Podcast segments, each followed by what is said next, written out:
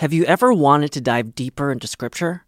If so, you're in luck, because every day there's a new Scripture reflection from the thoughtful staff at America Media, thinking through big questions together, like what do Catholics believe about guardian angels? And what can Gen Zers take away from the Gospels?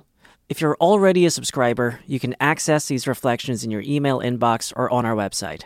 If you'd like to become a digital subscriber, it's easy to do. Just visit americamagazine.org slash subscribe, and you'll have full access to America's Scripture Reflections. Welcome to Inside the Vatican with America Media. Each week, veteran Vatican reporter Gerard O'Connell and I take you behind the headlines for an intergenerational conversation about the biggest stories out of the Vatican. Allora io ricordo e chiudo e vi ringrazio che in uno dei primi eventi di Fratelli d'Italia First up, Jerry will give us a quick update on Italy's elections, in which a far right Catholic politician is expected to become the nation's first female prime minister. Synodality is a process, it's not something that happens overnight, it's very much a journey. After that, we turn to Frascati, a town outside Rome where a group of experts are putting together the first global synthesis of the Synod on Synodality's listening sessions. O cardeal Tolentino Mendonça passa assim a ser uma espécie de ministro responsável pela cultura e educação do Vaticano. Finally, Pope Francis has appointed Cardinal José Tolentino Mendonça as head of the Vatican's new dicastery for culture and Catholic education. We'll tell you who Cardinal Tolentino is, what this new office does, and what high profile appointments we're expecting next in the Roman Curia. I'm Colleen Dulle. This is Inside the Vatican.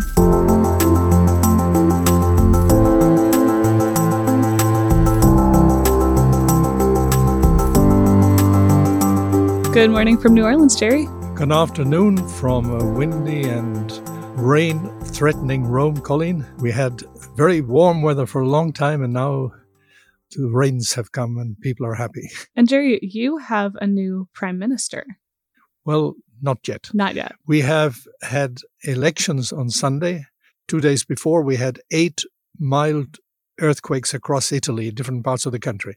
And then we had the earthquake of a political nature on Sunday, which saw for the first time since 1946 the right and far right winning the election Mm-hmm.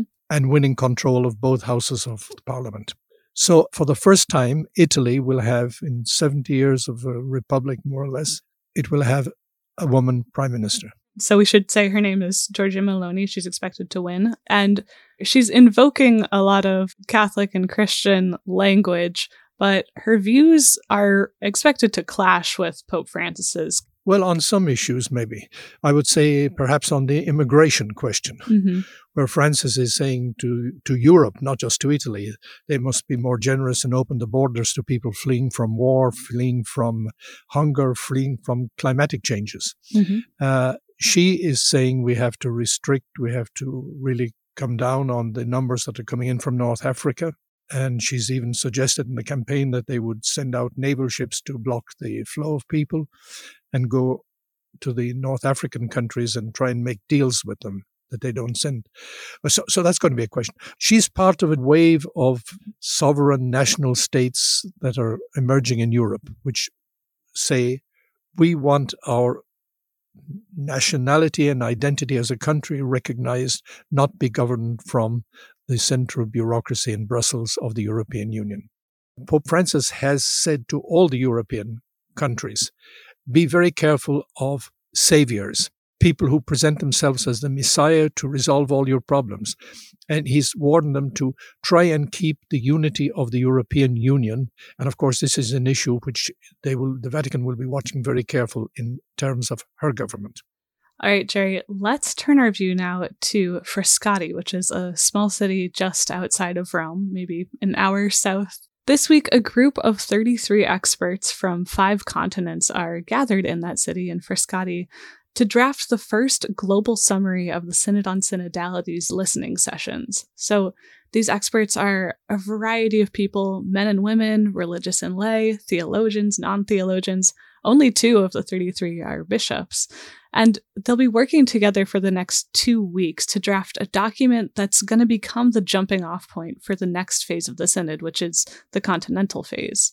We have an upcoming deep dive episode about the Synod on Synodality that's going to unpack a lot of this. And for that episode, you interviewed Cardinal Mario Grech, who works in the Synod Secretariat. I was wondering if you could just summarize for us briefly what he shared with you about the next steps for the synodal process. Well, as, you, as you've just explained, he said they are now in Frascati. And for people who don't know where Frascati is, they will know where Castel Gandolfo is, and it's not very far away from there. This is the Pope's vacation home. The Pope's summer, what was the Pope's summer residence? That is no longer used that way. Francis doesn't use it, no. and so he said, I've taken it in, in the past when the bishops' conferences send in the feedback from consultations that were done. The documents would stay in Rome, and at maximum, two people would review them and then draft a synthesis. You're talking about in past synods here? In past synods. Okay. I mean, before Francis' time. Mm-hmm. even, even during the, the, the early synods of Francis, he said, We've decided to do something different.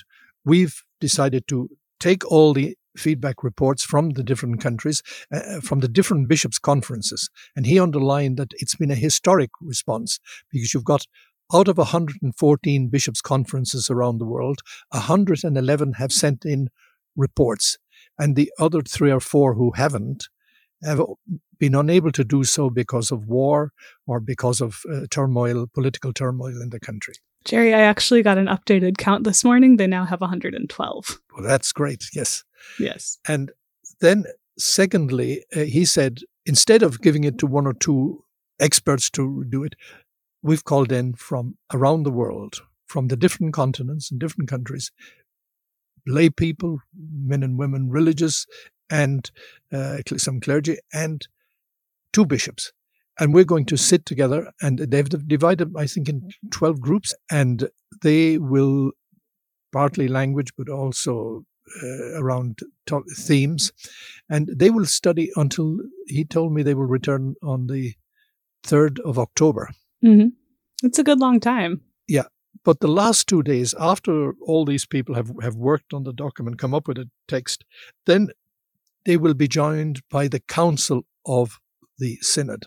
That's a group of 15 bishops about, who most of whom were elected by the last ordinary assembly. That was the synod on youth, I think. Yeah, and if I remember correctly, because we we covered that synod together, that that group that was elected as the synod council, their job is to kind of shepherd the next synod, right? Well, their job is twofold. One is to ensure the implementation of the last synod, and secondly, to open the doors and steer the next synod. And, and so they have been given the task of reviewing this final report, which will be drafted by the 35, however many people are out in Frascati. And then they will have the task of approving this document. Cardinal Grech will take it then to the Pope. The Pope will look at it and then give his approval. So the, the hope is that by the end of October, there will be a final report, a final document on the input from all these countries. And that will then be sent to each of the bishops around the world. So that will go out at the end of October, the beginning of November. And then the bishops will have two months to look at it, to check and see if what is in that document actually reflects some of the things that they in their particular country have said. And this is the really interesting part. You know, this synod is has this kind of unprecedented effort to listen to the local churches and then bring that all together. And actually, what we've been hearing, you and I, as we've prepared this deep dive episode, is that there's this effort at circularity, is what they're calling it, or restitution. So when this document gets circulated to the bishops, they're not just supposed to look over it themselves as bishops, they're also supposed to circulate it to a team within their diocese that includes lay people, that includes the marginalized voices who are, you know, tr- are supposed to be included in this synodal process. And those folks are also meant to give feedback on whether they feel that what was discussed in their local church is present in the document. So it's interesting that there's still incorporating lay people into this process, incorporating marginalized voices, even though, you know, there was some concern at the beginning that this would kind of go off to the bishops and then who knows what they'll do with it. Yes, I think this is really a, a kind of, you know, checks and balances Hmm. because the ingredients of this report have come from the different countries. Then it's been put into like a pasta, like a, a cake or something. Now they're being sent back and you, you taste and you, you verify that it's actually reflecting what's been said in your countries. And then the, the bishop, when he's got the feedback from from the various groups in, in his diocese, sends it to the bishop's conference and he will say, We're happy with it or we wish to add this. And then a final product will come from the bishop's conference, which will come back to Rome. Yeah, and so around January, we expect for the continental assemblies, which is the next part of this, to start. And so they'll be working from the document that includes all the feedback from this kind of circular process. Jerry, I I know that, you know, as we talk about this, it can kind of give the impression of like a purely democratic or sociological process, right? Where all of this feedback is given and then it's synthesized. Cardinal Grech, in your interview, tried to move away from that language. He prefers to call this a discernment. He says it's not just summarizing what was said, but it's also an effort of discerning where the Holy Spirit is speaking in all this feedback. And he actually confirmed for you one big instance when the Pope had to make an important distinction between discernment and majority feedback. I've actually heard this before from some of the participants at the Synod on the Amazon. You remember in the Synod on the Amazon, Mm-hmm. there was a lot of push for the Pope to approve the ordination of mature married men. That was one of the requests. There was also a push on more ministries for women. But on this question of the mature married men, he said, The Pope said to me when I went to him, You know why I didn't approve this? I, I didn't feel there was sufficient discernment. He'd felt there was a, an agenda push, a push to get approval, but there wasn't a sufficient spiritual reflection on this particular request. And this is why he decided not to go forward with that, even though the majority had recommended it at the Synod. Yeah, yes, but it's very interesting. The Cardinal confirmed what I've had from other sources. He said the Pope did not say no to this proposal. But he did not say yes. He said it needs time, right? The Synod needs time. And uh, so, in other words, the reflection has to go deeper and it has to be spiritual and it has to be prayerful. He said, We're not a parliament uh, where, you know, you propose something, it gets voted in or out, up or down. And he said, We ref- have to reflect more deeply on this. Let me jump in and ask you why this is a big deal. Like why why what you read in this comment, what you take away from it because I feel like, you know, some people listening might be like, "Oh, the pope says that we might get married priests eventually." I feel like what you're saying is is something different about how the pope approaches this.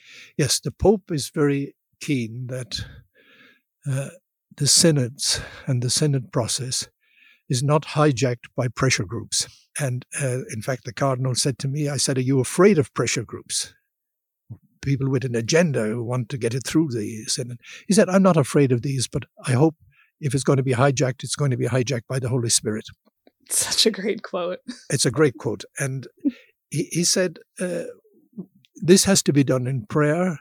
And in other words, one has to try and look at the, as I understood it, that you look at the proposal uh, and in a way be indifferent to, to the outcome. You try and pray about it and see, is this what the way that God is asking the church to move at this present moment? And obviously, Francis has suspended judgment on this. He hasn't said no. And uh, I've seen many reports and said Francis has said no to the ordination of, of mature married men. It's not the case. Uh, Francis has suspended judgment. He wants a deeper, more profound, more spiritual reflection to see if indeed that is what the church wants. And remember now in the in the Amazon there are sort of seven nine countries involved in an ecclesial conference, which is reflecting on this. And I, I would not be surprised if if a day they come back and say we've prayed together, we've risen, and they share it with the Pope. We may get an answer then. Yeah, and Jerry, this is an invitation then to everyone who's involved in this synodal process to ask themselves, you know, how am I approaching this? Am I thinking of my own agenda or am I trying to focus on what the Holy Spirit might be saying? Which is also the approach that they're taking in Frascati this week. There is a lot of silence built into this meeting, a lot of prayer, daily mass. They're really trying to make sure, one, that everything they raise is grounded in the documents that they've all read, these synthesis reports from different countries, but also that it's all grounded in prayer and listening to the Holy Spirit. As we gather in Frascati, we'll be doing so with these syntheses we've read in our minds and hearts. Each of us has been assigned to read these, to analyze them, to pray with them, and to discern together what is being called forth by God as we enter into this next continental phase. Now, I know that the question on everyone's mind is going to be what are they talking about? What are the proposals that are coming up? They've been a little bit cagey, the, the folks I've talked to, about disclosing exactly what topics are coming up. I think they don't want to stoke any kind of um, media speculation. But actually, the Synod Secretariat has been pretty active on social media, giving a look inside the meeting. So they have this Costa Rican filmmaker, David Costa, who's making videos on their YouTube channel every couple days. And I'll link to those uh, if our listeners want to watch them. But we, know that the first day was a day of prayer. After that, they broke up into these different groups by ecclesial status. So that is like priests, religious, lay, then they broke up into topic groups, gender groups, language groups. They've they've split into different ways to focus on topics from different angles. And I wanted to share a little bit from this YouTube video that they posted about what the Synod reports are saying about the role of women, because they did a whole YouTube video on this. So, this is a quote from Susan Pascoe, who is on the Synod's methodology team. The issue of the role of women and their exclusion from key decision making roles has been prevalent in almost every report. Jerry, we're going to keep our listeners up to date on what else we learned from this Frascati meeting. And in the meantime, for our listeners, stay tuned. We'll have that deep dive episode on the Synod on Synodality coming out in mid October. So you and I are going to take a quick break, and when we come back, we'll look at the appointment of Cardinal Jose Tolentino Calaça de Mendonça, who is the first of what we expect to be a swath of new high-level Vatican appointments that the Pope is making following his reform of the Roman Curia. Stay with us.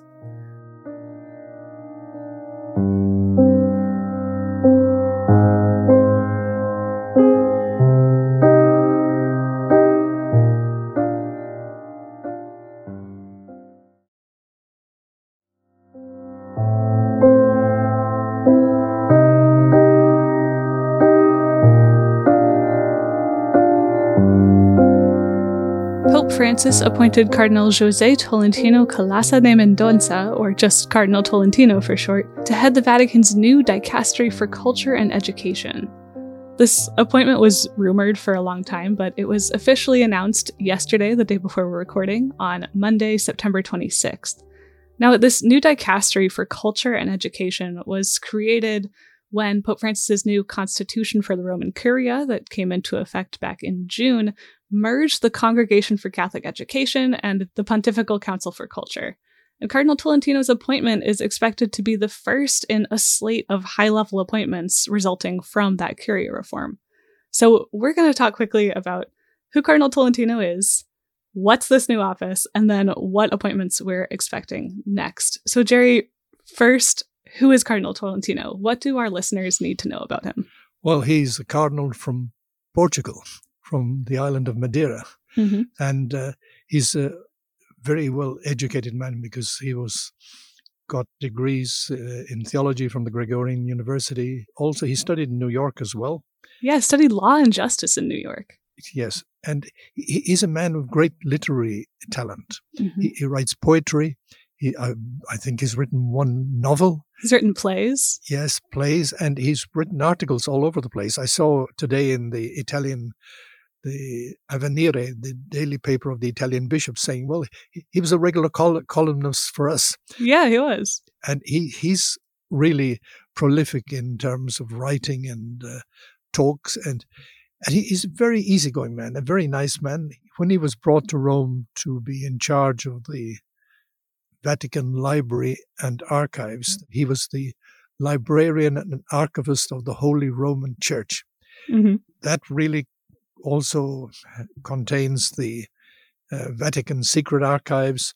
It was surprising that he, such a young man came in there. He, he's 56 and he, he Hmm. came in when he was 54. That's young by Vatican standards. It's normally about the age you're given the job is when you're in the 70s. Got it. So uh, people wondered, you know, why is the Pope putting such a young man in a job that's often reserved for older people? hmm And now we see the strategy. He is putting him as head of the, they call it the dicastery here, but for, for most English speakers, this isn't a, a word we use. You call it ministry or uh, a department, the, the Vatican Department for Catholic Education and Culture. Which makes sense for a really educated and cultured man like Cardinal Tolentino. I'm curious. I, I think that he is more popular in other parts of the world than in the United States. What is the perception of him in the Vatican? in Rome, everybody recognized this man has great talent. Uh, he's in, he's, as I said, he's in a position that's surprising. And so everybody was expecting him. And for months, we've been expecting him to be appointed to, to this position. It's a perfect fit in many ways. He's, he's polyglot and he's completely on the page of Pope Francis in terms of outlook, a church that reaches out, a church that is open, that is inclusive, that is not condemnatory, that's trying to encourage, not to discourage, that's trying to open doors, not to close doors. It seems like Pope Francis is clearly a- a big fan of this cardinal. What, what do we know about their relationship? Well, I don't know exactly where the Pope first met him, but in 2018, he invited him to preach the Lenten retreat to the Roman Curia. Invited to preach the Lenten retreat means that the Pope has his eye on this person. And it was obviously a success because uh, shortly afterwards, uh, the, the Pope uh, decided to make him a bishop. Barely six months later, he was ordained a bishop, and then he brought him to Rome. Now let's turn to this new office or dicastery that Cardinal Tolentino will be running. We mentioned it's the result of merging the Congregation for Catholic Education and the Pontifical Council for Culture. So, Jerry, what can you tell us about the office's mandate? What's its job? Why is it important? Well, it, it oversees the appointments of many Catholic universities. For example, recently I wrote about the Gregorian University. The candidacy of Father Mark Lewis had to go through this office before it went to the Pope. They're the final stopping point before the Pope in terms of the appointments. Secondly, they look at the curriculum. And then there's this ongoing exchange between them and Catholic universities and schools and colleges. And it's a body that oversees, but it's no longer the body that controls. Francis has insisted that what the Curia is doing, what the officers of the Curia are doing, is engaging in dialogue, engaging in sharing experiences, sharing ideas, not being the schoolmaster, uh, you know, calling the pupils to task for what, or the teachers to task for what has or hasn't been done. Yeah, I see a parallel here with how Pope Francis has been doing the bishops' ad limina visits. So when bishops from around the world come to Rome to kind of meet with the different Vatican dicasteries, uh, there's a parallel in how he's done that differently, where he brings all the bishops sit in a room together and they kind of kick around ideas. He says like a like a football match, rather than kind of getting them together and reading them the riot act, which is what it had been before. So you, you see that the Catholic Education Office uh, and now the Pontifical Council for Culture, this this combined office is meant to be doing that. Yes, but it's also within the overall framework of evangelization. Right, which is so important, which is the key focus of this new Curia reform. Yes, the whole point of the church, of, of the Roman Curia, the office, is to preach the gospel, to communicate the gospel, to engage in dialogue with other religions, with the other Christian churches, etc. And this will be part of its task as well in the field of education. It's a a fundamentally important task.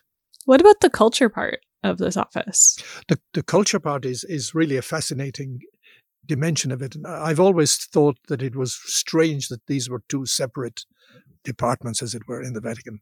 Mm. The culture part is really uh, on the frontier of many of the developments in in the field of, for example, artificial intelligence, in modern developments in medicine, in in technology, etc. And it holds periodic uh, conferences and this. And uh, I'm very pleased to see that the man who's played a very big role in the Council of Culture with Cardinal Ravasi, the Irish Bishop Paul Tighe, who now will continue in that same role in the new dicastery department of the Vatican. He really takes the church's dialogue into the world of culture and into the world of the advanced technologies. Jerry, the last thing I wanted to ask you about is you know, this is expected to be the first in a series of these high profile Curia appointments because we've had, you know, offices being combined like this. We have some people approaching retirement age. So, can you just give us a rundown of what appointments we're expecting next? Well, I think the one most people are waiting for now is the retirement of Cardinal Marc Ouellet, the Canadian born head of the Congregation for Bishops. He is uh, 78. Everybody's expecting him to be replaced. There are several other people whom are expected to be, be replaced before the end of the year. One is also the head of the dicastery for the doctrine of the faith, Father Ladaria, Cardinal Ladaria, who's also also I'm told he he wants to retire. Got it. He, he feels he's he's given his service. He's also on 78. We also have the head of the uh, dicastery for uh, consecrated life, the Brazilian Cardinal Braz de Aviz. He, he's near that. Uh, there is uh, Cardinal Piacenza, who is head of the major penitentiaries. So th- there could be quite a few changes in, in the next three, four months. All right, so we will be keeping our listeners up to date on all of those appointments as they come down the line, as they happen. And in the meantime, we'll be keeping an eye on this overall change in the Roman Curia. We mentioned that the Pope issued this big reform document, and now it's a matter of watching how it gets implemented, how it goes into play. Jerry, thanks so much for talking with me this week about all these stories. I appreciate it. Thank you, Colleen. I always enjoy the, our conversations, and I hope our listeners do too. One last story that we wanted to mention but didn't get time to discuss today Pope Francis traveled to Assisi this past weekend for the Economy of Francesco conference, which brings together young economists who hope to build a more equitable and sustainable economy inspired by St. Francis of Assisi. In Assisi, the Pope and the young people signed what they called a covenant to dedicate their lives to building that kind of economy. You can read more from Assisi and more about all of today's stories at the link in the show notes. Inside the Vatican is an America Media podcast. Sebastian Gomes and Maggie Van Dorn produced this episode. Our sound engineer is Kevin Christopher Robles. We had production help this week from America Media O'Hare Fellow Cristobal Spielman and from Robert Ballecer at the Jesuit Curia in Rome. If you want to keep up with the latest Vatican coverage from America Magazine, follow us on Twitter at INSDE Vatican Pod. That's inside without the second I, Vatican Pod. And you can find all of our coverage at americamagazine.org. While you're there, please consider becoming a digital subscriber to America Magazine. It's really easy to do, and it is the best way to support our work here on Inside the Vatican. For America Media with Gerard O'Connell, I'm your host and producer, Colleen Dulle. We'll see you next time.